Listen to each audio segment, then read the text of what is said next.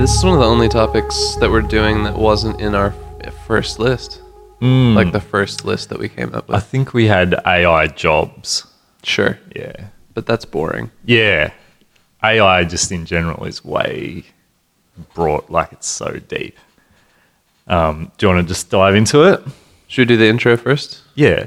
Dive into it via the intro. Sure. Your, your turn, I think. Hey everyone, welcome to Judd and Lynn's in Every Direction. I'm Judd. And I'm Lynn's. This is a podcast about life. All, all the interesting parts. Life now, is it? yeah. You know, just generally. Yeah. If you need help in your life, listen to us. Relationship podcast. yeah. Seriously though, it's about tech, culture, games, music, Music. society. Anything interesting we'll dig in.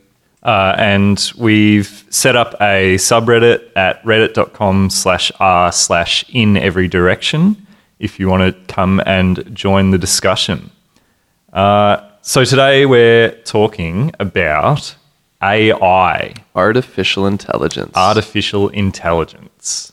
Uh, not the movie, Was that the one with like Haley Joel? the Steven Spielberg movie. Yeah. yeah, it's not about that. No, no. And that movie might not have even been about artificial intelligence. Mm, it was about like robot. It was about robots. people. Yeah, yeah. so Lynn's wanted to start by kind of defining artificial intelligence. It's such a broad uh, like concept, Mm. and people have really different ideas about what it is. But if you dig into it, like what is what do the words artificial intelligence mean? Like we know artificial means yeah, it's made by people. It's not natural. It's not Yes. made by nature. Yep. But what does intelligence mean? I think cuts to the heart of yeah. What is intelligence?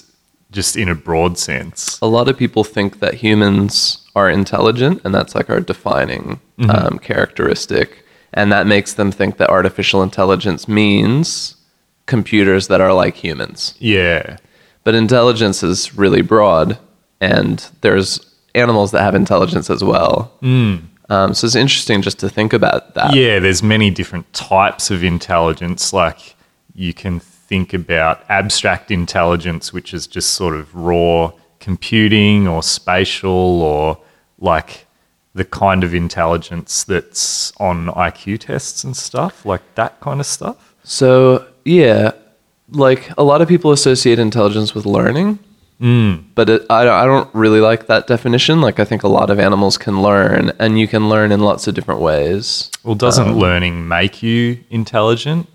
I mean, you know, if you look at like animals, like they teach their young how to hunt. Yeah. They have to learn how to do some stuff. Yeah, I think it's behaviors that are not instinctual or like habitual. Mm, okay. some creatures, you know, like uh, deer, give babies. Uh, they have birth. They give birth like on the run, and they have the baby, and the baby has to get up and start walking Yeah. within like seconds. Right. So, What do you mean? They're actually running? so walking for them is not a learned behavior. No, It's not an instinctual. intelligent thought that they have to do that. Like part of it, I think, is making conscious decisions, like humans, and that's probably even an even you know harder thing to define. Like consciousness, are animals conscious in the way that humans are? I probably don't. I wouldn't say that they are. They, Yeah, I'm not. I don't think we know. I think well, life, it's a self awareness. Like there's that's one. So, I mean, there there's an actual test that they can give to animals that defines a certain facet of intelligence, and that is self awareness. There's Mm. Yeah, only like like, eight animals in the world that pass the recognizing test. themselves in a mirror and The things test like is that. the test is that they put like a black sticker, Mm-hmm. like a dot, on the animal's face, Yeah. so that they can't feel that it's there Right. and then they make themselves um, look in a mirror. Mm. And if they notice that the black spot is there and it shouldn't be there, then they try to get it off. Mm. Yeah. And that basically tells us that what they see in the mirror, they recognize that it's themselves. Yeah. Not all animals have the capability to do self-awareness. that. Just yeah, thinking about intelligence like in the natural world, I, like I would kind of define it as the ability to take input from the world via your senses and then make conscious decisions based on that input. I think more generally, it's the ability to um, like figure something out. Yeah. It's the ability to kind of uh, Predict into the future. either experiment and find a strategy that solves a problem that you didn't know before you started, or to be able to apply a problem solving technique that worked with a different problem um, and apply it to something new that's not obviously the same. Yeah. So it's kind of the ability to figure things out. Yeah. If you have animals where they can learn to do things, but they're always shown how to do it before by the previous generation, I mean that's a that's a type of learning. Hmm. Well, they that's have a- instinct. What it, like that's a fine line as well. I think instinct and learning are very different. Yeah. Instinct is something that's almost hardwired. yeah. Um, there's like a there's a fun experiment that you can do if you've got a baby. I like in fact, experimenting on babies. This is a this is a very fruitful Google search. Is uh, experiments that you can do on your own children. But one of the really interesting ones Yeah. um, that I did with my kids when they're younger than nine months old, you can print out like a silhouette of a spider, and you cut the page into four pieces. So cut it in half and cut the halves in half. yeah. If you rotate those pieces around, then it just looks like an abstract shape Yep. and you show the different rotations to the child, they'll have absolutely no reaction. Then, if you rotate the pieces back into the whole picture of the spider, your child will freak the fuck out. Really? Nine like nine months. It's it's when they've got their visual cortex Wow. developed to be able to recognize shapes, but Yeah. importantly, before they've actually seen a spider. yeah. and what is that tells you insane. is that there is a part of their brain that is instinctual yeah. that knows what a spider Scared of looks like spiders. and knows to react instinctively Wow. to recoil. I had no idea. So there that was a thing. There are some behaviors that are like literally hardwired, and there's Hmm. others that are learned, like when you touch something hot and you burn your hand. Yeah. So if we're talking about if we're still sort of in animals and humans and why people are defined as intelligent and some animals like you said before there's you know a few species that we would consider to have some inte- some level of intelligence um, compared to other animals and but I, I I suppose most animals are usually just acting instinctively Generally, um, and reacting to their surroundings and they probably learn well they learn from their parents some of them um, but none of them come anywhere near Some- humans really do they some of them do have quite profound ability at abstract problem solving.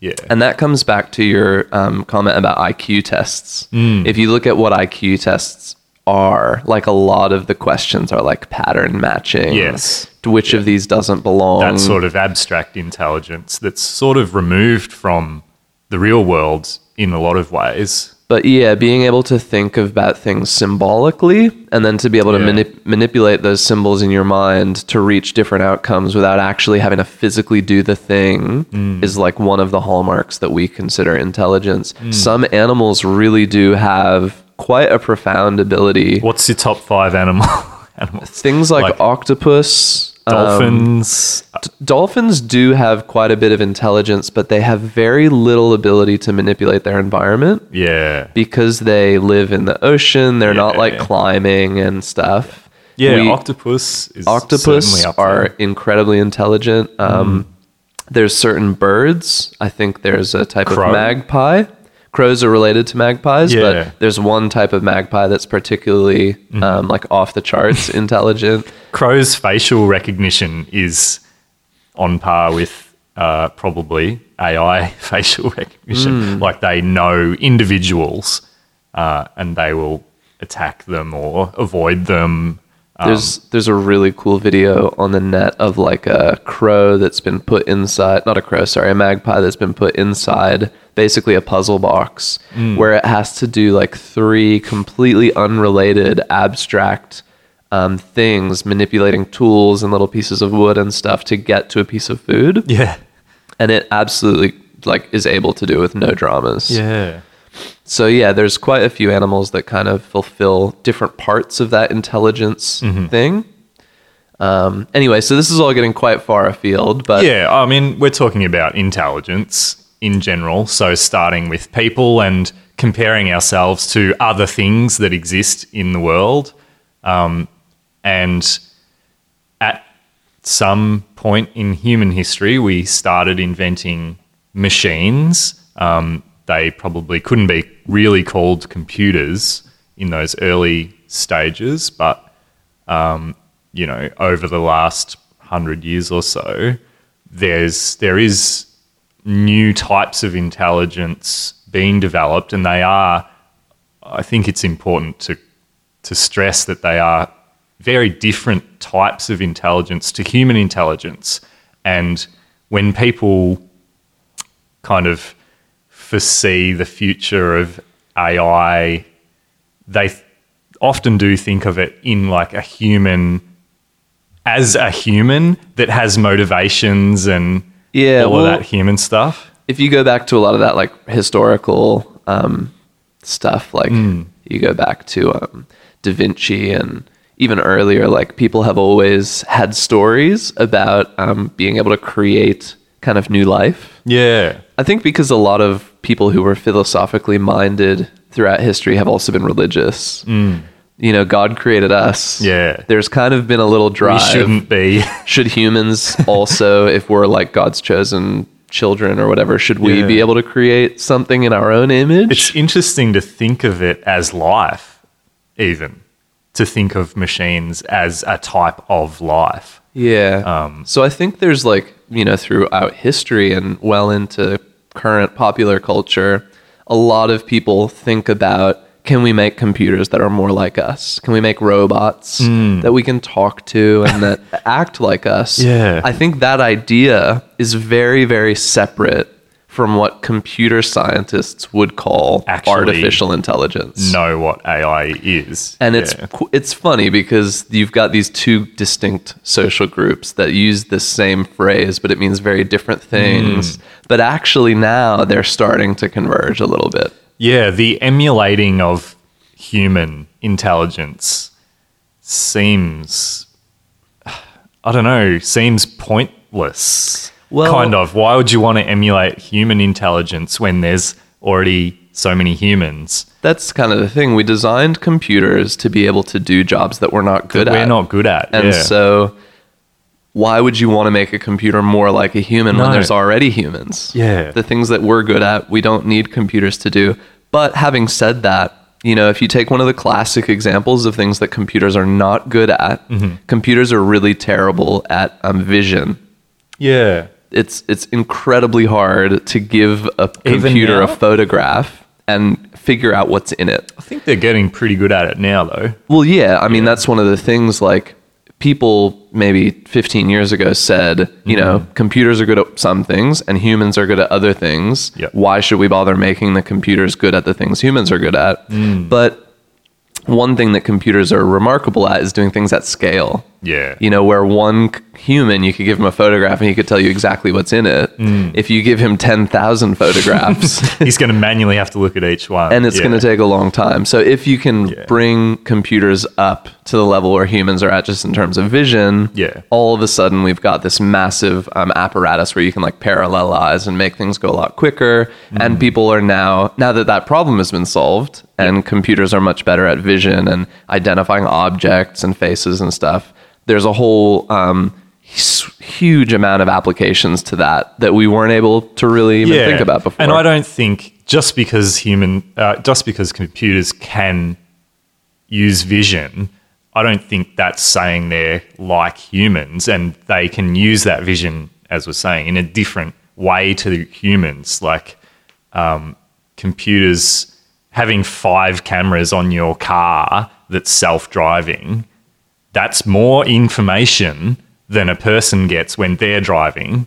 And if it can process that, that properly, um, that's a, simply a better tool for the purpose, isn't Absolutely. it? Like if you can get 360 degree visual information about your surroundings and you're processing it much faster than humans are. Um, And you even know, just the the reaction sensors. times are better. even just the sensors themselves, like we have infrared cameras. Mm. Yeah. Humans can't Yeah. see infrared. Yeah. We've got microphones that can record sounds Yeah. well beyond the ability of humans. Yeah. So like you can if you even bring them up to par with humans, Mm-hmm. you can give them much better actual input. it's this interesting threshold where computers have been obviously much better at that brute force, uh, large scale quantity computing and stuff, and now they're actually their sensors are surpassing human sensors as well. Like that has only happened in the last kind of twenty years. Like a computer can obviously uh, understand speech. It can recognize faces. It can recognize emotion on faces. Um, there's an interesting thing happening where, yeah, the AI is actually now getting more information than a person can.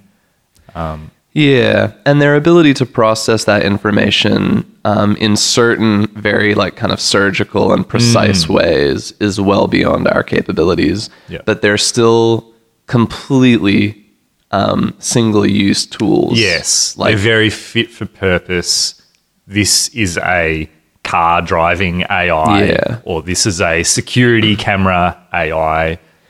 So going back to the the Yep. kind of beginnings of AI, Mm. um, it kind of probably all started around the late '50s, early '60s when computers were really becoming like a real thing. Yeah.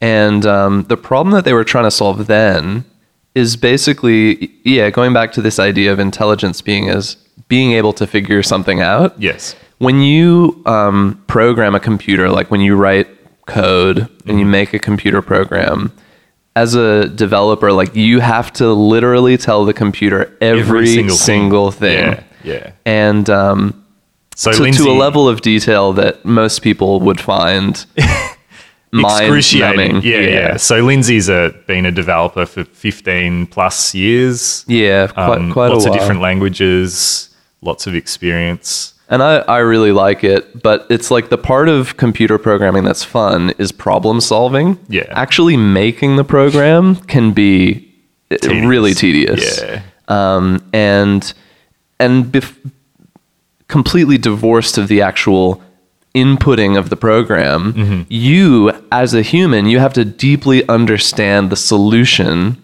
to the problem that you're solving before you can tell the computer how to do it. Yeah. Um, and so the very first kind of talk or the ideas around artificial intelligence was to be able to make computers that could have a, a general enough way of solving problems Mm. that you don't have to tell them literally every single okay. step. Yeah. So it's like it's kind of transitioning computers from that instinct because instinct in animals is like they don't think about it; their body just knows. It's just in their programming, essentially. Yeah, And, and they've been programmed like quite rigidly. Yeah. That's kind of what traditional computer programs are like. Yeah, they're not artificial intelligence. They're just programs, most things. And they're quite sophisticated, a lot of them. Yeah. Um, but yeah, when we start talking about algorithms and machine learning, that's a whole different kettle of fish because the program can change itself. yeah. So in the early days, like the very first ideas around artificial intelligence was like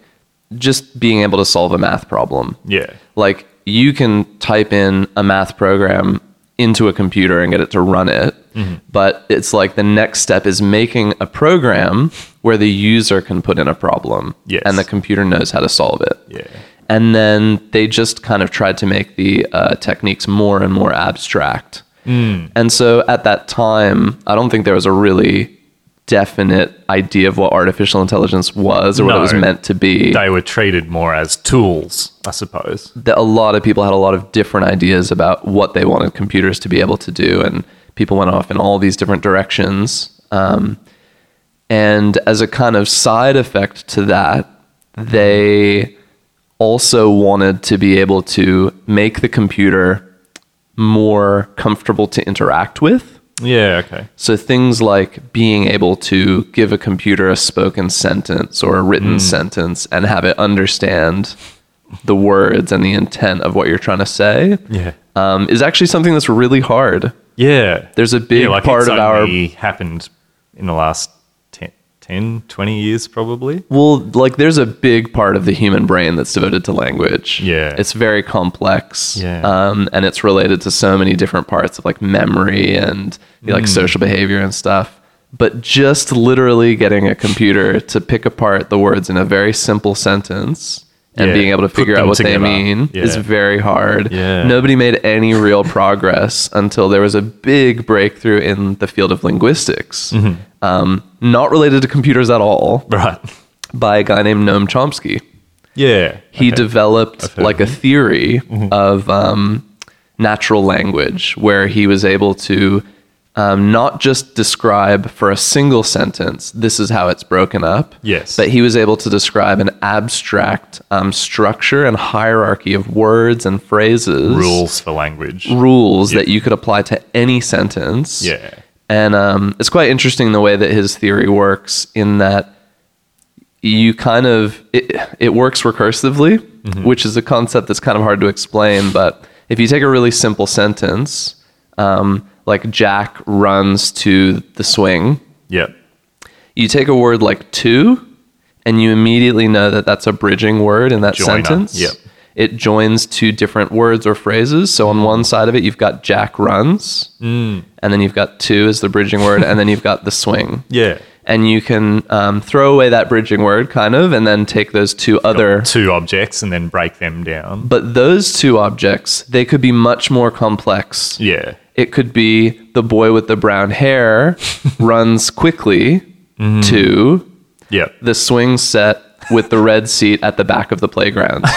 and all of a sudden, you've now got much more complex phrases in those first and last parts. Yeah. You can apply the same exact technique then to break them down. Yes. And so it forms this kind of hierarchy of the words in a phrase, Mm. and the bridging words have meaning in how they relate the two phrases. The phrases themselves can be pulled apart. So Noam Chomsky came up with this theory that allowed us to So that rigidly was yeah, linguistics structure totally separate. Yep. but because he was able to make that breakthrough, that kind of rigid structural rule Mm. um, or set of rules is something that's really easy to build in computers. Yeah. And all of a sudden, like overnight, um, the field of natural language processing, um, which is the computer version of it, Yeah. like sprung up, and all of a sudden people were like, able to talk to computers. Yeah. And it was like in the 60s, I think, that somebody Really? had a Okay. demo of a program called Eliza, Yeah, yeah, I've heard of Eliza. which you can you can find it on the internet now. You can actually. talk to it and it tries attempts to answer you can chat to it you type to Yeah. it and it can understand kind of some fundamentals about what you're trying to say and it Yeah. can reply Yeah. because once you've got the ability to um, break those phrases down and interpret them you can apply the same process in reverse Mm. when you've got concepts you now have a framework for being able to develop the language to set communicate them replies to back. those concepts. Yeah. So that was a big breakthrough. And while that's not generally traditionally been a field of artificial intelligence, it's closely related. Yeah. Nowadays, people are using artificial intelligence to be able to get the meaning out with more context and stuff like that. So that's a funny kind of line to think about the those chat computers where you are talking to the computer um, and there's been you know the Turing test. Alan Turing um, was trying to, I guess, get the computer to a level where it was indecipherable between a human and a computer. Yeah, he was a really early pioneer in Yeah. computing, and a lot of the ideas that he had were way too early for us to be able to Mm, weren't ready. actually implement them. Yeah. He had a lot of really cool philosophical ideas, but he kind of believed that the human brain was basically a computer Yeah. and that it was just a really complex one that we didn't understand very well. Yep. So he kind of believed at some point in the future, we will be able to make a computer that is just as Mm. That emulates it. complex. And I think there has been many um, attempts at making those chatbot sort of things with computers and with AIs. Um, Some have been self learning where they just learn from what people say back to it Yeah. and kind of build on that. Um, well, but so it quickly, to, yeah, to go back to the t- the, Turing, Turing. test Yeah. and explain that in a bit more detail, it's the idea that a computer is intelligent Hmm. if, when chatting to it, you can't tell whether it's a computer or a machine, Yeah. a, a human or a computer. Yeah. If you can't tell and it actually is a computer, then it has passed the Turing test. Yes. And so, yeah, like you said, a lot of people have been trying for like many years. yeah. I think there are some that pass that test, but they're using uh, user input to create the human-like responses. Yeah. like they're learning from all the input that they get, and they they evolve to kind of reply like humans by imitating humans, which is not the same as being intelligent and having thought Yeah, I mean, conscious thought. Like if you're just imitating what other people have said, the first, the first kind of um, I guess a lot of humans just do that anyway. the first like chatbot that gained a lot of popularity was a version of Eliza, Mm. and it's the version that now is like the popular one. But basically, it was kind of an in joke Yeah. where this is in like the '60s, Right. and um, kind of therapy is just really becoming kind of mainstream in America. Yeah. And there's this trope of like when you go to see a therapist in the 60s, whenever you How does that make you feel? yeah, pretty much. Every time that you tell them something, they just respond with a A question. canned response. Um, And usually it will start with, How's your relationship with your parents? Yeah. And then, you know, you say, Oh, I get a bit frustrated. And then they just go, And how does that make you feel? So the first version of Eliza was kind of a therapist joke that was a therapist bot. yeah. But it was like, Yeah, it just keeps asking you questions. Because to ask questions, you don't necessarily have to Understand what was said. Yeah, Yeah. think of an answer to their question. you don't have to even really understand what they were saying. um, so that was kind of cute and clever, but like yeah. a bit silly at Is the there a same bot time. that uh, creates horoscopes? Because I Oh, God. bet that would be easy. Mate, you could make a mint.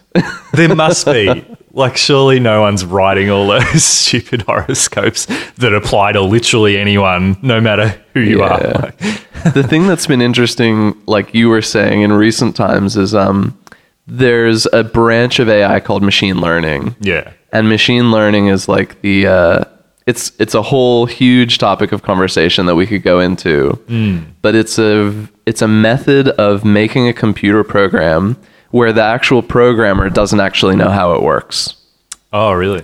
because it's a really general technique Yeah. machine learning is based around the idea that you have a problem to solve Mm-hmm.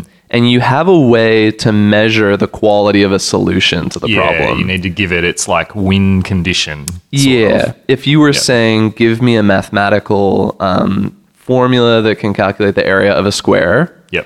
you then need, when the computer goes, here's an answer, here's a, a program Yes. that will do that, you then need to be able to check it and s- Mm. tell it whether it's good or bad, whether it's right or wrong. Yep. If it's on a continuous scale, like how good is it? How bad is it? Yeah. And then the computer also needs to know the rules. Um, and once it knows the kind of rules and the fitness function, which is how to test its results, the computer can then just go generate like millions of, Of- e- attempted Yeah. um, like solutions to Iterations the problem, of.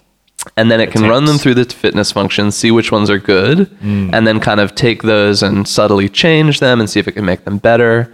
Um, that that concept is called genetic computing. Yeah. okay. And it means genetics in the sense of like evolution, Yeah. taking an idea and s- making small changes to it and testing it. And machine learning is like applying um, that type of technique to like these huge sets of data that allow um, the machine to kind of see different strategies to test itself. yeah. Are we um, allowed to talk about chess yet? Well, yeah, chess is a great example. Yeah. So chess is uh obviously a very contained system with very set rules. Um, and yeah, the evolution of chess AIs um, and other games as well, like Go. We can talk about Go but it has kind of run parallel to the development of AIs generally. It's such Um, a good test bed for AI strategies because it's got a simple set of rules. It's got a very clear fitness function, like Mm. Yeah. that you win or lose. Yes. Yeah. Um, so yeah, some of the early ones were more brute force.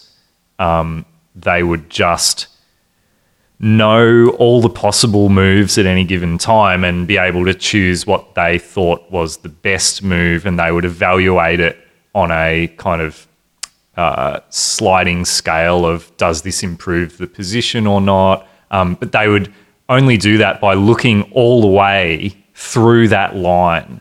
So it's like if you think of a big tree with all these possibilities, those brute force early chess programs would explore entire branches of the tree um, as the opponent, you know, replied, which was a very like eventually once the computers got powerful enough, then it was better than humans. Because humans kind of do that as well in chess. Um, We do that as well, but we There's a bit more intuition. there's a bit more yeah in- intuition and just knowledge i suppose wisdom about your history of playing and what things have worked well just generally like you're not computing 20 moves ahead but you know if you put this bishop there he will be strong at some stage um, but yeah there's been really interesting developments in the chess ais lately in the last kind of 10 to 15 years. So obviously, like Deep Blue and Kasparov, that was 1993. And that was a brute force. It was a big computer, deep calculations um, just by looking at all the possible moves and trying to, Waste them. yeah, trying to weight them. Um, But yeah, recently there's been several uh, machine learning, if that's what we're calling them, um, programs. Like Google had one. There's uh, called AlphaZero, which there was a couple of different versions of, um, and yeah, the first one was given the database Yeah. of all human games, It like was all given a- grandmaster games. It was given a database of like 10,000 Yeah. complete chess games, with every single move and what the outcome was. And um, so it had a foundation of knowledge, I suppose, to know, well, in this position. So that kind of covered like known positions, which often in chess, 30 moves is a known, you've, people have played that position before and you know the best replies yeah. uh, and that smashed humans. Um, but then only a year or two later, they released Alpha Zero, which they gave no data to. They just gave it the rules. and then they had multiple versions of it that played against It itself. played like 220 million games against itself in like two weeks, um, you know, running on multiple processes. And all it had was just the rules and the win condition. yeah. and it generated more games than humans have played in history. Yeah. In the in that sort of you know two four week period, and it beat the previous version AlphaGo hundred to zero. 100 games to zero Yep. Uh, and that it's a, just a really cool thing to think about you know if you can accelerate the time i think that's the big power in ai especially these machine learning things where they can in a- any given data set you just give it all the information and then let it run scenarios over and over and over and over yeah. until it finds kind of the core of that information. And it's funny, yeah, like some people sort of say, well, can chess ever be solved in a way that tic tac toe has been solved? Like, is there an answer to that problem? But it's, yeah, that's why it's really interesting these games that are so complex and have, you know, more possible moves than there are atoms in the universe Yeah. it's very hard even for these super sophisticated AIs to solve them. But you know, the rate of acceleration. Machine learning really to me is like the the most interesting aspect of AI. Yeah, 'cause if- Um, it's just it's it's really solving that original um, proposition of can we make computers that can figure things out? Yeah. You know, you're you haven't had some chess expert go in and and analyze every position No. Mm. and tell the computer exactly what to do when it encompass when it encounters that um, problem. You've just given the computer a basic framework and lots of time, Yeah. and it has actually learned Yeah. in the same way that we say that we would learn. You know, like Mm-hmm. well, much faster. as a human, Infinitely faster. as yeah. a human learning chess, like you're going through almost the exact same process. Yes. Someone teaches you the rules Yep. and you just start playing games. Yeah. Every time you play a game, you make a mistake, you, Get learn. a little bit better. You don't make that mistake Yeah. again. Um, so this is like a really interesting aspect of AI, but it also opens up like a huge can of problems and also philosophical questions. Well, yeah, it's easy to talk, you know, it's easy to let that loose in a chess system.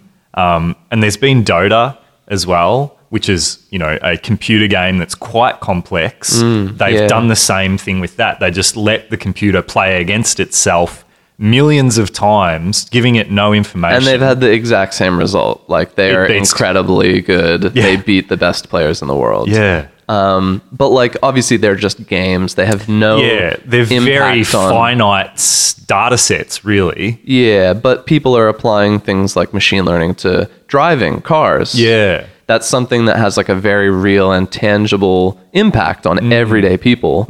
It could benefit a lot of people. Like all of a sudden, maybe cars will become more accessible um, to a much bigger part of society. I and would much- maybe they'll be more efficient and there'll be less fatalities. Yeah, I mean, Like could, they could be better than humans. at They this should be job. better than humans. Think how terrible humans are at driving, really. Yeah, I mean, they're but looking at their phone, they're talking to their friend, they're, as we were saying before, their just raw input data i- isn't as good as a car with 10 cameras on it. But there's huge problems as well. Mm. Like, for one, when you make a machine learning program, um, you know what the machine learning program does, and Mm. you can read the source code and understand it. But the program that actually plays chess, Yeah. the result of the machine learning process, no human We can't knows understand. how it works. Yeah. And there's no code that a human can go in and read Oh, right. it's a very complex um, network Yeah. of like decision making nodes Yes. that are wired together in a, what we would So- see as a completely random way. Is a neural network part of machine learning? Are they the same thing? A neural network is like a it's like a technique Yeah. um, that you can use. You can apply it to a lot of different things. You can apply it as like a decision making matrix. Um, it's a very j- abstract general concept. Right. A lot of current machine learning uses neural nets or um, some derivatives of neural nets that behave in similar ways.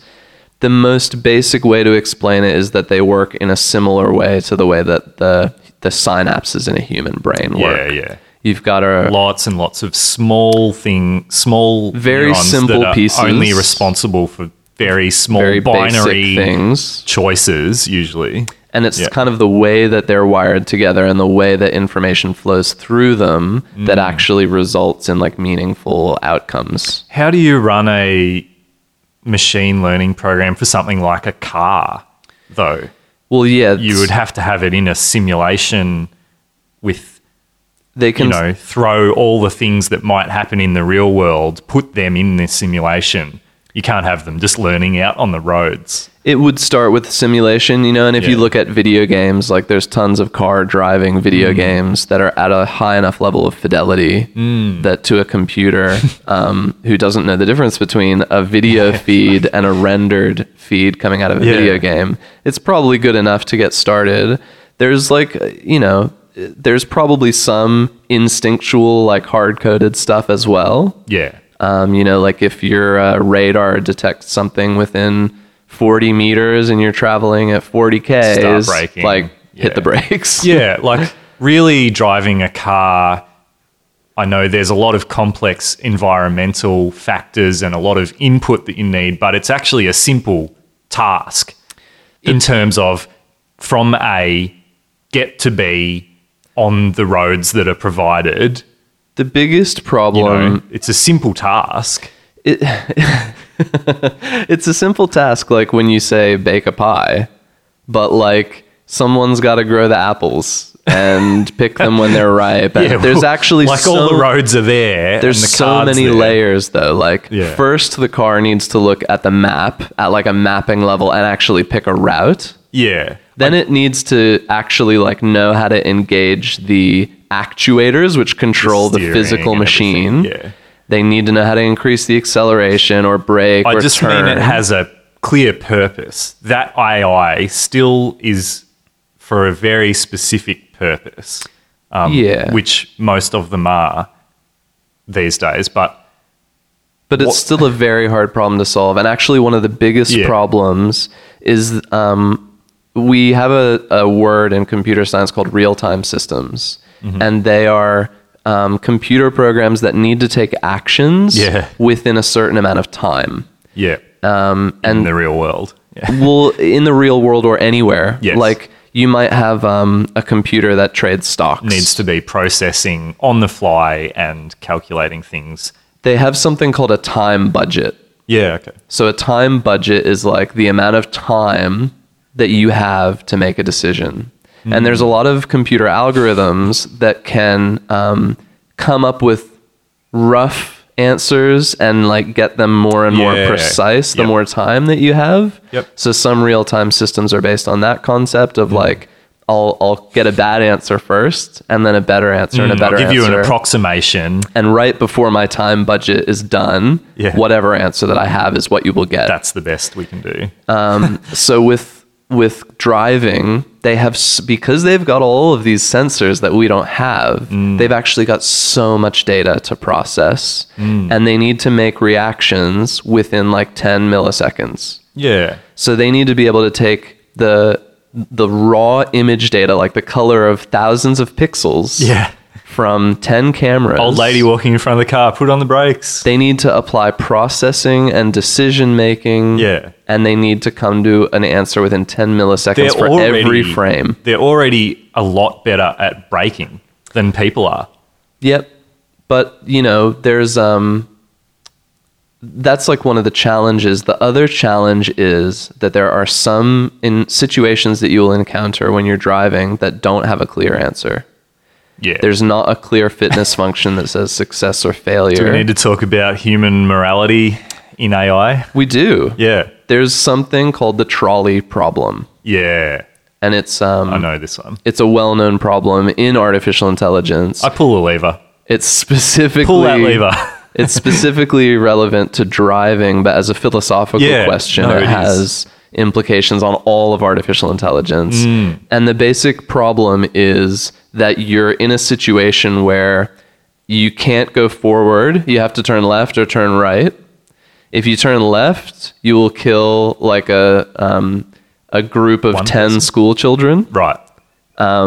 And if you turn right, you will kill like one elderly old man. Mm. And there's no other options.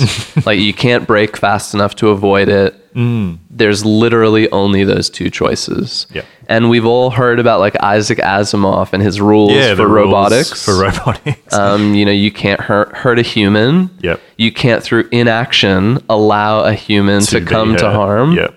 you can't change your own um, programming if it would alter any of these rules. That's kind of like the Mm. There's heart one of about it. self-preservation as well. That's You the can last one. Preserve your own uh, self if it doesn't hurt. They're all in humans. order. Yeah, that's so right. like the last rule is self-preservation, but not if it means breaking one of the earlier rules. Yeah. But the trolley problem is a really succinct observation that there are some circumstances where you can't Mm. those follow rules, the rules. don't help you. Yeah. So what do you do? Yeah. And and it, it- there isn't an answer. It's No. like a trick question.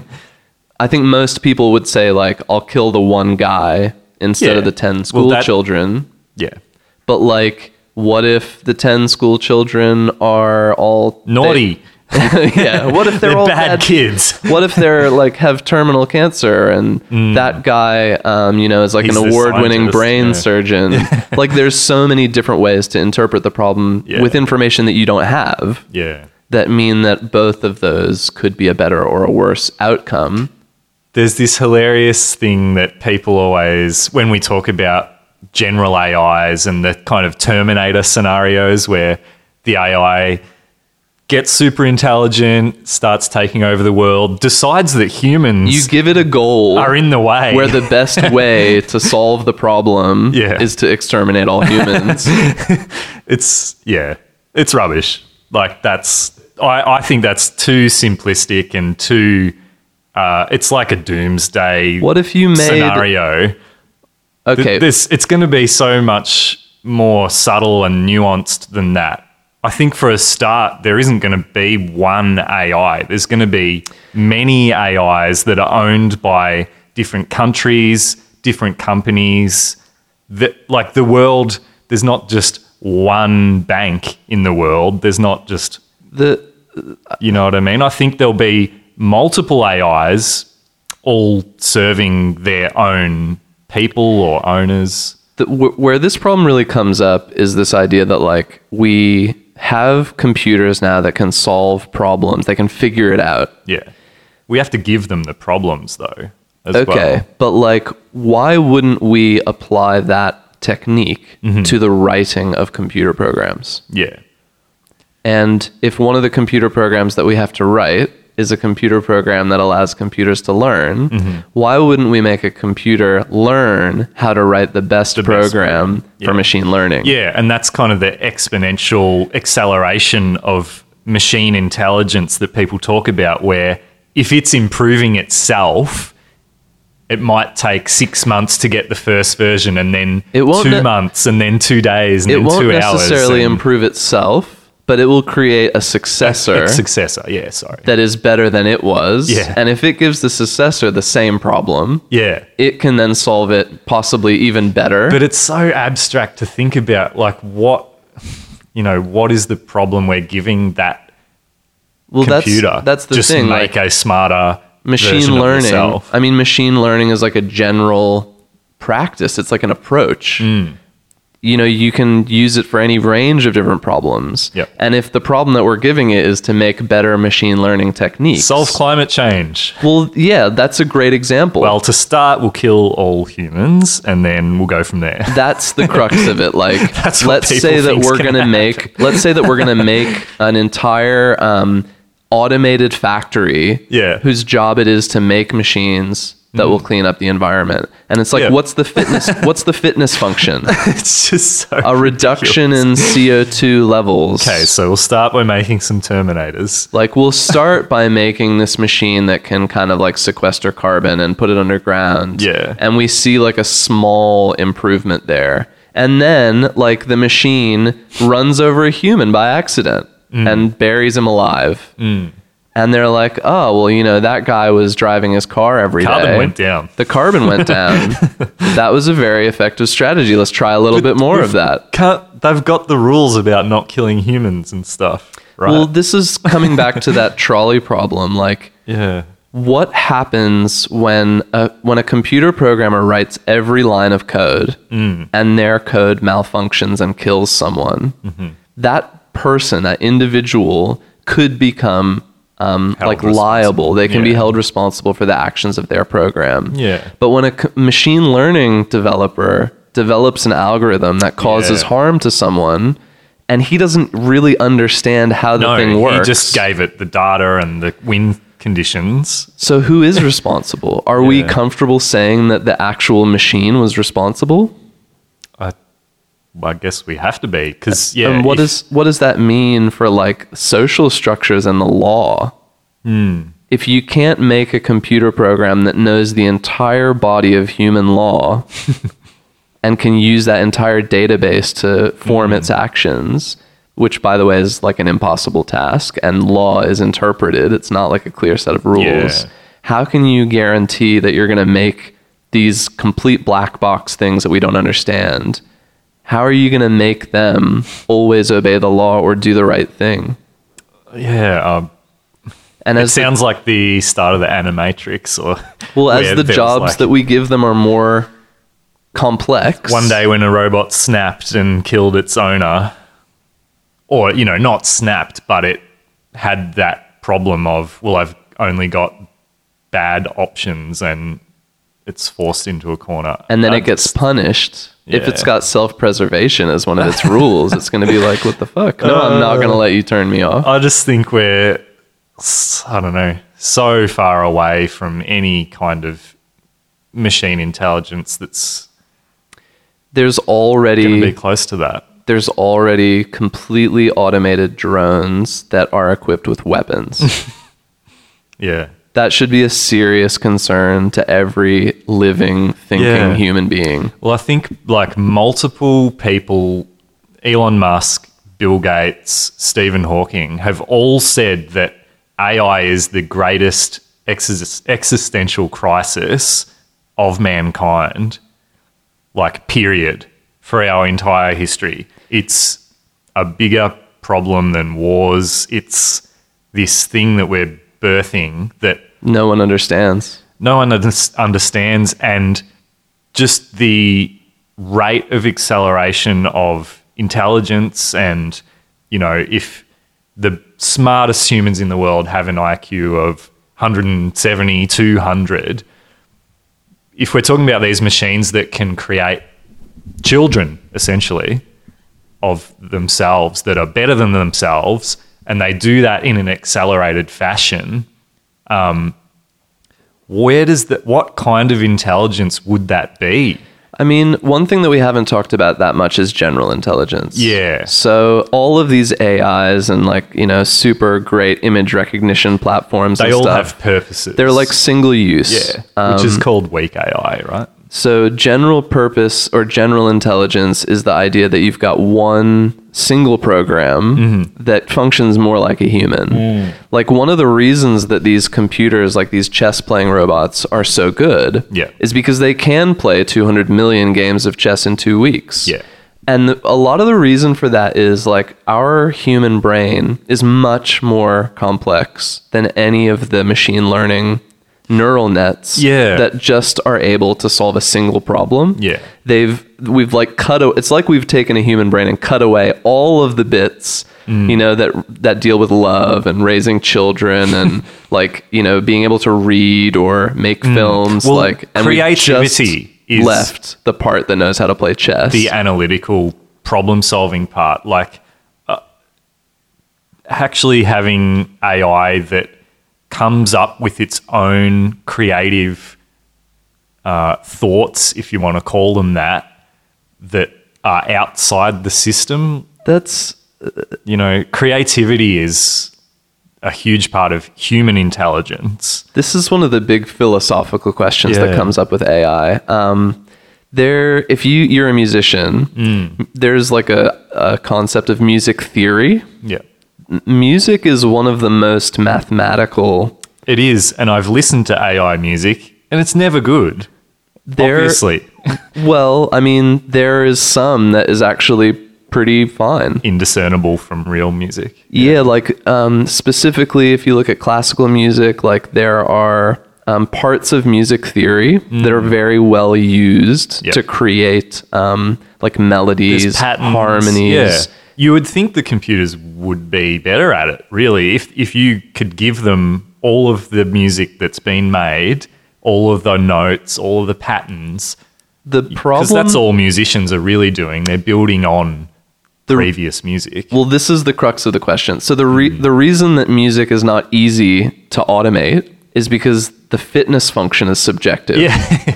You Yeah, can't, what's the win There's condition? no like win or lose when you write a song. Yeah. You can play it for 10 people, and Yeah. five of them might be like, this is amazing, and four of them might be like, this is awful, and one of them might be like, this is the most beautiful thing that I've ever heard. um, and so, because it's subjective and it has to be evaluated by a human, Wow, really, does it? if somebody was to develop, if a computer program were to come up with 10,000 songs, Yeah. you'd have to get 10,000 people to listen to them and say yes or no, like I liked it or I didn't like it. Mm. I wonder what uh, if AI could ever have appreciation. Could you learn? Could it learn what kind of music it liked. Not without humans telling it first. But that's a different level of intelligence, isn't it? Like we know what we like based on what we've heard and our past and what you know excites our ears. Well, this is where the whole creativity thing comes back to like let's say that you did make that computer program and you Yeah. and you did have thousands of volunteers who Like- were willing to listen to 1 minute clips and say whether they liked it or not. Mm. In theory, you could definitely have a machine learning program that was able to write music that, That had had- never been written before. And but my question is, could it have taste?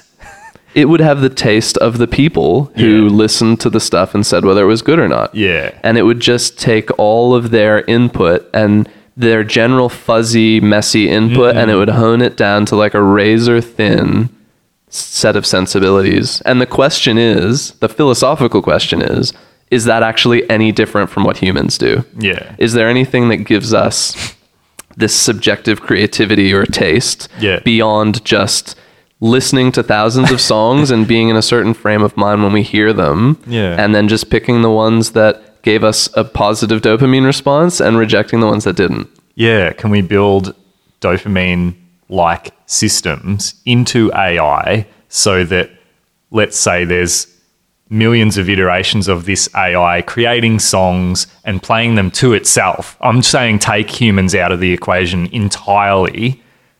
Could it develop? I imagine computers would like Black MIDI, which is like just crazy complex music that has millions of notes going all over the you know it could appreciate patterns and i, th- I think that the unexpected changes and things The problem is that our dopamine system has a purpose. It is a system that has like a real um it, there's a there's a problem to which it is a solution. Yeah. So you can't just throw like a random thing into a computer and say you decide.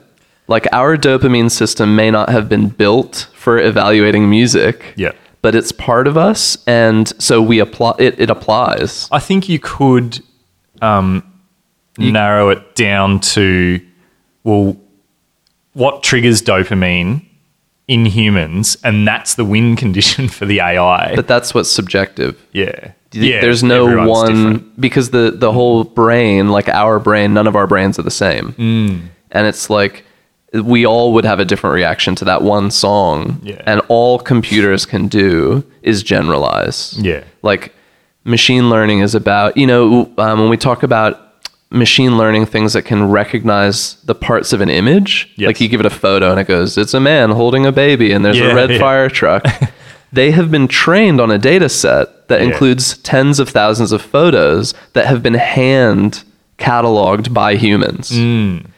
Yeah, can't that's- do that without the humans providing that input It's first like a data input problem. You need to give the AI something. yeah because I guess that's the question about artificial general intelligence. If you had an AI that we put in a robot body that had eyes and ears, and then you're coming back to emulating humans, I guess, the rate of data input that it would gather is only the same as a human. So, and it might have better sensors but whether or not we could develop a computer that is like the human brain is hundreds and hundreds of y- different Yeah. isolated systems that are wired together and like they are each responsible for very different jobs Hmm. i think you know if you were to talk about general intelligence for us even like the the data that's coming in through our eyeballs yeah, so much. is very different Half than our the brains data process. that we are actually working on when we think about yeah, stuff. yeah, the raw. If you were to look at like um, a raw image versus like what a computer actually uses as its final input, Yeah. that's much closer to what our brain is doing. Yeah, we put, breaking down shapes and and there's like at least seven physical networks between your retina Yeah. and the part of the brain that takes like the very first actual input for decision making yeah. we do things like we look at brightness we um, we detect all of the edges between objects Yeah, because find we're seeing a edges in 2d Photoshop. image Yeah. um, so like th- to have a computer that's capable of general intelligence it would need pretty much most of the same, Same sub things. parts. Well, let's separate it a bit from trying to make it human like. What if, you know, let's say Google has an AI, a general AI, and its input is the entire internet. Like, that's the input. So it knows everything that's happening in the world at all times because news and Twitter and people are inputting the information into the internet. Think of all that data. And it's also got obviously the entire history of everything that has happened, everything that's on Wikipedia. Okay. If, you, if you think about that general intelligence AI, that's an enormous data set that's that that's what I'm kind of trying But to what get at. with- problem is it solving? Wow, that's the question. That general intelligence, it's such a different type of intelligence to because humans have their own motivations. What motivations would a Google AI have other than let's get people to click more ads and it's- let's improve our search Yeah, but, it's- algorithms and stuff? You but know? computers don't have motivations. no, they don't. they have a program which solves a problem. Like, They, they have a problem to solve. Yeah. If you even talk going right back to the very beginning of our discussion, the definition of intelligence, it's being able to figure things out. Mm. Yeah. But we we s- we have a specific example when we talk I about guess that. we would have to give it problems, right? So just think in a couple of thousand years, there's this amazingly sophisticated AI. Its IQ is 10,000. You know, it can calculate ridiculously quickly. It takes all the input that's coming through the internet, that's coming through people's phones. It knows the data of the whole world, really. but that's what are you being gonna use it generated. for? Well, that's what I'm saying. We need to then, maybe that's where we ask it to help with climate change or we. Let's give say- it. Let's just use one specific example. Yeah. Like we give a computer access to all of the CCTV footage and all the phone records from a Solve city, crime or and something. someone gets Yeah. murdered. Yeah. And we say to the machine, "Tell us who murdered that guy." Yeah. Okay, so if you look at machine learning techniques, the ones that we're currently using, Mm-hmm. you know, AlphaZero had to play 2 million games of chess Yep. before it could be put in a position where it was going to play chess. 200 million. yeah. So, are we going to give this general AI 200 million opportunities to solve crimes and just let Hmm. it fuck up the first 100 million of them so that it can figure out whether it's doing a good job or not? Well, what it would do is instantaneously be able to run all those scenarios of was it this person run through that scenario, was it that person run through that scenario. But that's- it could evaluate that's the 200 end million results. people in a day. That's the end result. That is the program finished and how it might work. But But, I'm- yeah. we're talking about learning. if it's already in the future, it has already learnt how. How I does it guess. learn? That's exactly what I'm How does it saying. learn? Yeah. Learning is a process Through- of going through Yeah. a process and seeing whether you did a good job or not.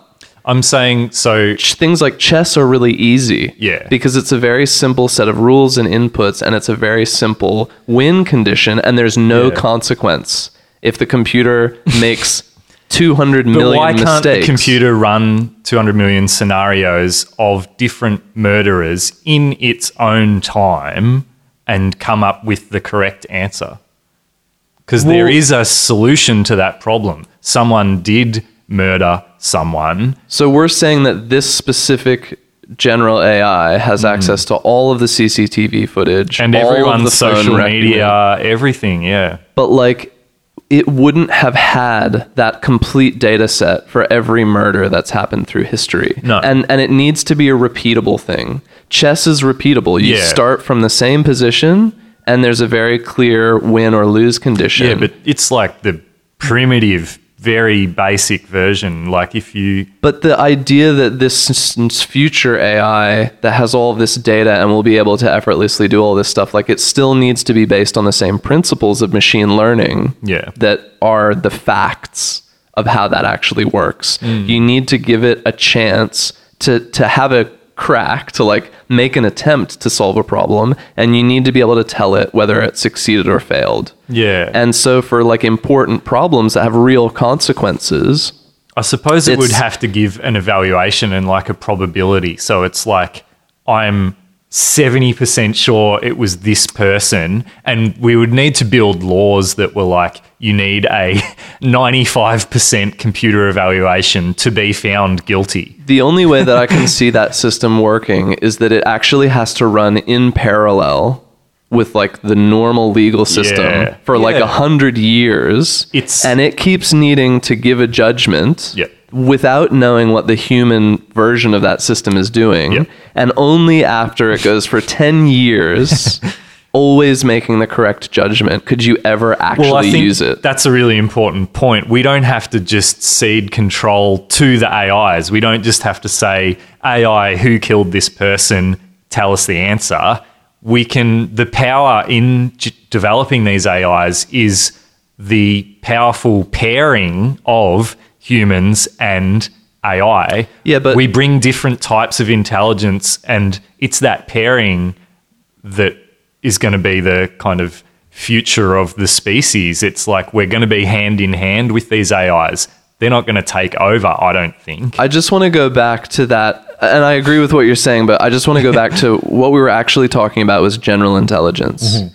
We have an AI where we can just say, solve this problem for me. Yep. And it figures out how to solve the problem. Yeah.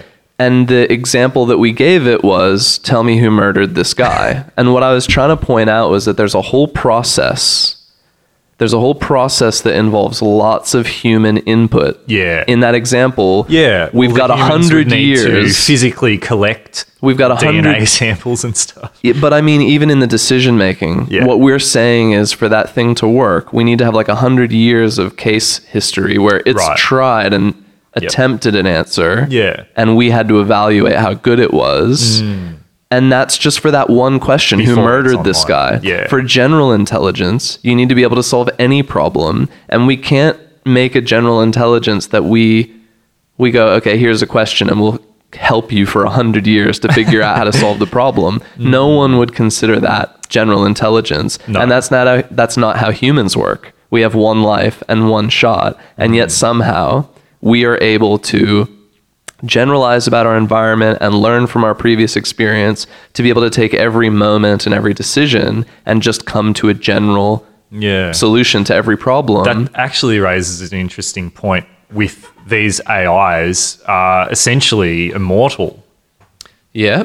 potentially like if their servers are maintained and they the Google AI or you know any of these ones that we're talking about I'm sure probably that all of the bigger countries in the world are developing sophisticated general intelligence AIs I just- that will outlive their creators and live for generations of people like it's just crazy to think about I what just- kind of intelligence they'll have I think the whole idea behind general intelligence is like a bit pointless. Yeah. I think y- we've proven that machine learning can be used to find excellent solutions to very specific problems Set systems. Yeah. where we have like a very clear method for like training it and evaluating it and then it's good at like one specific job. Yep. The idea of like creating a general intelligence that can just do anything is kind of like it's not going to be better than us. No. Because the thing that makes us weak is that we're a general intelligence. Humans are like a jack of all trades, but a yeah. master of none. Yeah. We can make these really surgical, um, you know, generative networks that solve like really specific problems in ways that we can't. yes. Um, we don't really need a general intelligence because it's going to then become really inefficient. right. Yeah. We we are the general intelligence, Yeah. the human co- species. Because we've got these 200 different Yeah, okay. parts of our brain that all do different so things. you don't think we need a general intelligence We will probably because there's too many questions and there's too much. I think it will probably be an inevitability, but it could Yeah. take like a A thousand long years. time. Like Yeah. it's not just it's a lot further away than people think. it's not just creating the computer program. It's like all of the learning of Mm. every different facet of all the different problems that we want it to be able to solve. Yep. It will take ages, Yeah. and eventually maybe it will be better, but I just think for right now, a much more pragmatic approach is leaving humans to have like abstract judgments Leave, let us do what we're good at. and value judgment and morals and all that Yeah, stuff, yeah. and use computers in this surgical like one problem. task based Yeah. problems. Yeah. I think that'll be the future for like easily the next few hundred years. Yeah. What do you think about the merging of human intelligence and AI in that I mean we're almost cyborgs already with our phones. Every single person has if you've got a phone access to all the information in the world. Yeah, Like, before we're, we're almost there. before we merge human consciousness with AI, I Yeah. think the first step is to merge human hardware with computer hardware. Yeah. And that's something that's happening. Yeah, well, Elon, Elon Musk is doing that neural network project, and he defines the main problem with uh, human computer interaction as an input data flow issue because all we can do at the moment is type or talk, essentially, use a mouse or whatever. Like, there's a few different types of things, but it's very, it's a limited bandwidth Yeah. of information that's flowing from person to computer. Um, so I think what his project is, I don't know if you know more about it, but essentially kind of trying to bypass those physical limitations of typing in things or speaking words because it's very slow. It's slower than Yeah. thought. Um, if you can make a connection straight to the neural network of the brain, They're doing some interesting stuff now where they've got kind of like a hat that you can wear and it's got lots of sensors and it kind of but it's still really my boss at one of my previous works got these sensors that he stuck on his head that were a very primitive version of that. Yeah. And he was using them in games and stuff to Yeah. like, um, you know, open your inventory or something if you think open your inventory. And it sort of worked. Yeah. Like it recognizes, I don't know, the, the brain waves or something when you think that. yeah. If you, it has to learn your brain waves though. but it's, it's and and the sensors that we've got like they're very low resolution currently Mm. you know you can't pinpoint like a single neuron No. um, and that wouldn't even make sense because that's not really there's not like a single neuron is that's thinking responsible faster than talking and speaking? thinking comes before talking and speaking hopefully for most of us humans except ones with very poor manners Well, there's also that bit where you think and then you speak. Y- You're thinking before you're speaking. Like the speaking is your output.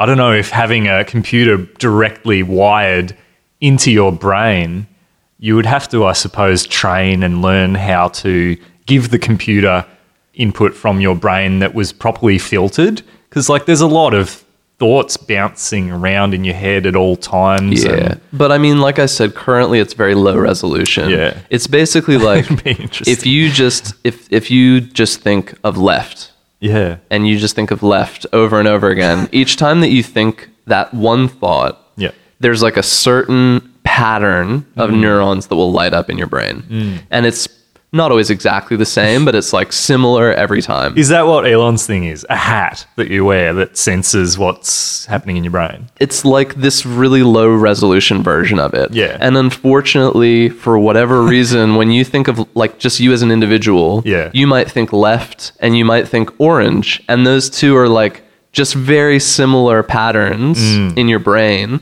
The computer will get confused about which one you mean. Yeah. So you have to train it. It has to be able to recognize very distinct different things. Yep. And then you can actually they, they have working ones that you can use right now that are able to take very basic input. It's hard to see how that's going to be that beneficial, honestly. Like hu- humans communicate with each other by speaking Yeah. and typing, and that's been fine. I don't understand how much, like, we can't output that much more bandwidth, can we? Well, think about how many muscles you've got. Yeah. And you don't consciously control every individual one of them. No, true. But you say walk and your body just knows what to do. Yeah. There is a tremendous amount of bandwidth in the system. The question is whether we can um, whether we can read the right data But I feel like a lot and of whether that, we can process it in a way to derive meaning from it. Yeah. Like the whole natural language processing thing, just taking a simple sentence Mm. and pulling the meaning out of it. I mean, it's taken us like 50 years to solve that problem. Yeah. And that's just for like the cat is red. like, yeah, yeah. is the um what's the who's the guy that Moore's law is that so Moore's law talks about the power of computers doubling every how f- His actual few pre- years or something. I think his actual prediction was that the amount of space that they take up will sh- will Yeah, become Get smaller. halved Okay. every 18 months. every eighteen months. Was it some? So there's no processing power. it's there, it's a corollary because the smaller something is, the Yeah. faster electrons will move through it, Yep. and that's basically what a computer does. So, and his prediction held up for like a long time, Hmm. But it has sort of started to. Uh, it probably slow fell down. off about ten years ago. Yeah. and now We're hitting physical limitations of that's right. the universe. Um, but it's also, you know, like when you look at the structure of a human brain, there's not just one, um, there's not just like one unit with inputs and outputs. It's this network of attached parts. And that's kind of what computers are starting to do now. Like instead of making one CPU twice as fast, they just put two CPUs Yeah. and, and have a higher level um, orchestrator that can figure out how to put data through both of them to try and achieve never quite exactly twice the speed, but like one and a half times faster. And you can buy computers now that have like 64 or 128 or Processors. 256 cores. wow. But the problem is that people aren't good at writing computer programs that Yeah. use parallel um, computing very well. But Yeah. but neural nets is one of the best Mm-hmm. methods for writing computer programs that do.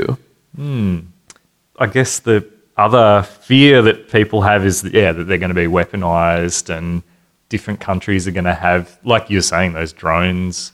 Unfortunately, not every human out there has the same values. Yeah. And when a lot of us are like pretty confident that we don't want ever to have a robot on Earth that feels comfortable killing a human, Mm. there are people who have been making weapons That do that. for thousands of years, and those people clearly have a different moral compass.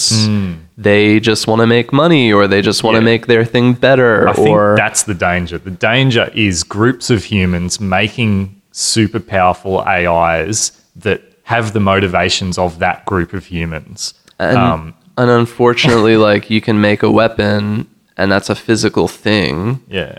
Um, making computer programs like they can be copied. They can travel at the speed of light. you know, if you um, make if you literally make a machine Yeah. that can make drones, like start to finish, Yeah. Fuck. and then you say, "Oh, well, we're going to use natural, um, you know, machine learning to give this machine the ability to reprogram itself to be slightly faster or make its weapons slightly more effective." and we feel like that territory belongs to us, but there's other people living there or something. Like, should we be scared, Lindsay? There is a really good video on the internet that's kind of a propaganda piece, um, trying to get people to resist the idea that drones and machines should be used for killing. And the basic thing is, um, you know, a military contractor makes a drone that is like autopilot, and you just give it the facial. Yeah. Um, because facial recognition Well, there is needs- impeccable. You give it the facial, you just give it a photo of somebody Mm. and a general location, So, go and kill it will this fly around and kill that person. You know, like Has there um, not been a Geneva Convention type agreement on machines? it's all way behind, Right. And like, if you think about this in logical steps, They need to have another one. in the Iraq War, I think the U.S. killed something like six hundred thousand civilians, innocent, enemy non-combatants. That is a huge waste of life, and everybody agrees that it's a horrible thing. So these weapons makers are like, well, you know, maybe we don't have to drop a bomb on a city because we know that there's one high value target. Yeah. Maybe we'll drop a bomb that's just full of drones, and they'll all have the facial recognition pattern of the guy Yeah. and they'll just go and fly up to him, and each one will have a bomb, and it will just hit him Yeah. and explode, and that one But guy it's is like, dead. Who's defining who the bad guys are? Well, that's that's, one the question, problem. and there's already laws and the Geneva Convention and and rules of engagement that countries have to follow when they do stuff like that. Um, whether or not you agree with them as an Mm. individual, there's kind of like a consensus that wars happen and there have to be rules. But then it's like that whole schematic for that drone and all of the code that runs it. As soon as somebody gets a copy of that and they're like a terrorist or they're Yeah. part of a Yeah, they have fringe it. political group, they Mm-hmm. have it and they can make the same thing. Mm. All of a sudden, they can use it to target all people who have dark skin. Yeah. Or they can use it to target people who have facial characteristics that have been associated with um, homosexuality. Mm. And all of a sudden, these fringe groups that have very different beliefs but very strong Have the convictions pow- powerful AIs. they have the power to be able to use that in ways that most of us would agree we don't want. So I think it is a mistake to jump straight into weaponizing AI and robots. yeah. Like, do we really want more weapons in the world? Oh man. We've we've dismantled nuclear weapons, which we all agreed were too powerful. I think there's a very clear analogy. Yeah, surely we must. Just the fact that you can kind of copy them and they can fall into the wrong hands and yeah, it's scary. Scary stuff, but Scary, you know, on but- the flip side, I think Yeah, think more positive. people are using AI to solve like real problems. Yeah. At the moment, a lot of it's quite trivial. Um, it- Yeah, we're well, a just lot still of not human- that good at it. A lot of human needs are pretty trivial, really. Like everything you search in Google, you know, all that stuff.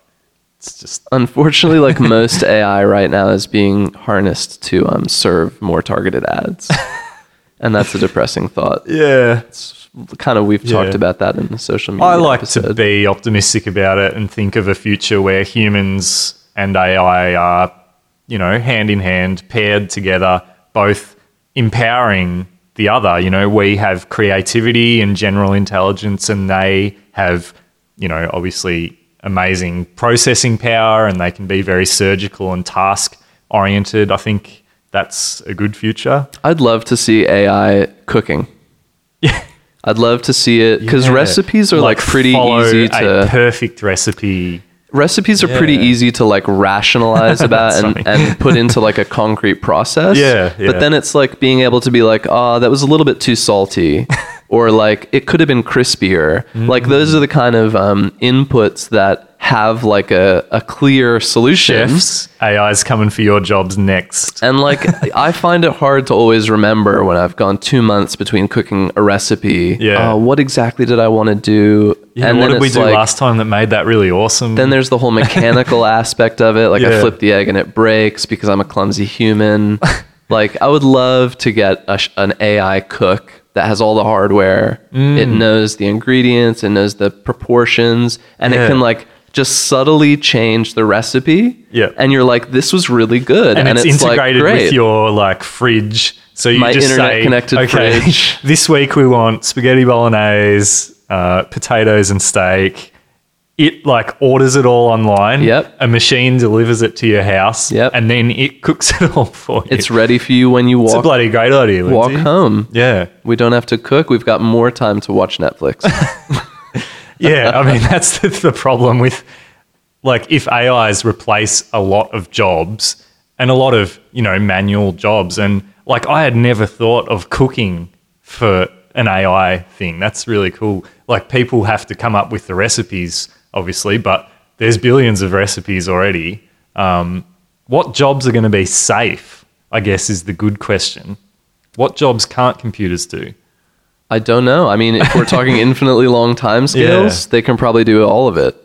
creative jobs have to be the Going thing back- that people are good at. Going back to that music, um, yeah. th- and we didn't really finish that conversation, but like if if music is really just applications of this simple mathematics, Yeah. and the parts of music that resonate with us emotionally are kind of like um, just trial and error. Yeah. um, if we have a system that can iterate more quickly than human musicians can, then absolutely machines can write new songs. and it can emulate human voice as well. Yep. Can it emulate? Yeah.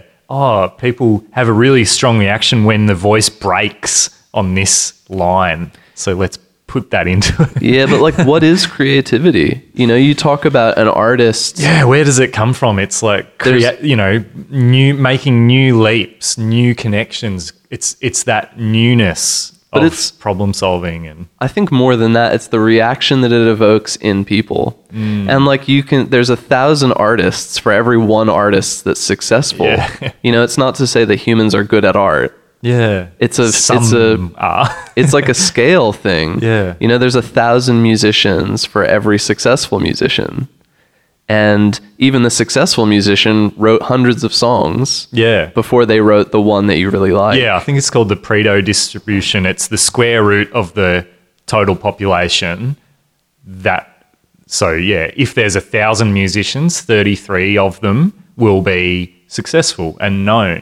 And yeah, they might all write a hundred songs each, but only ten of those songs from each artist will be good. and you didn't even hear liked. most of them. Yeah, you know, you don't- photographers take a thousand photos, and then Yeah. you only see one. Yeah, So I think creativity is um, definitely achievable.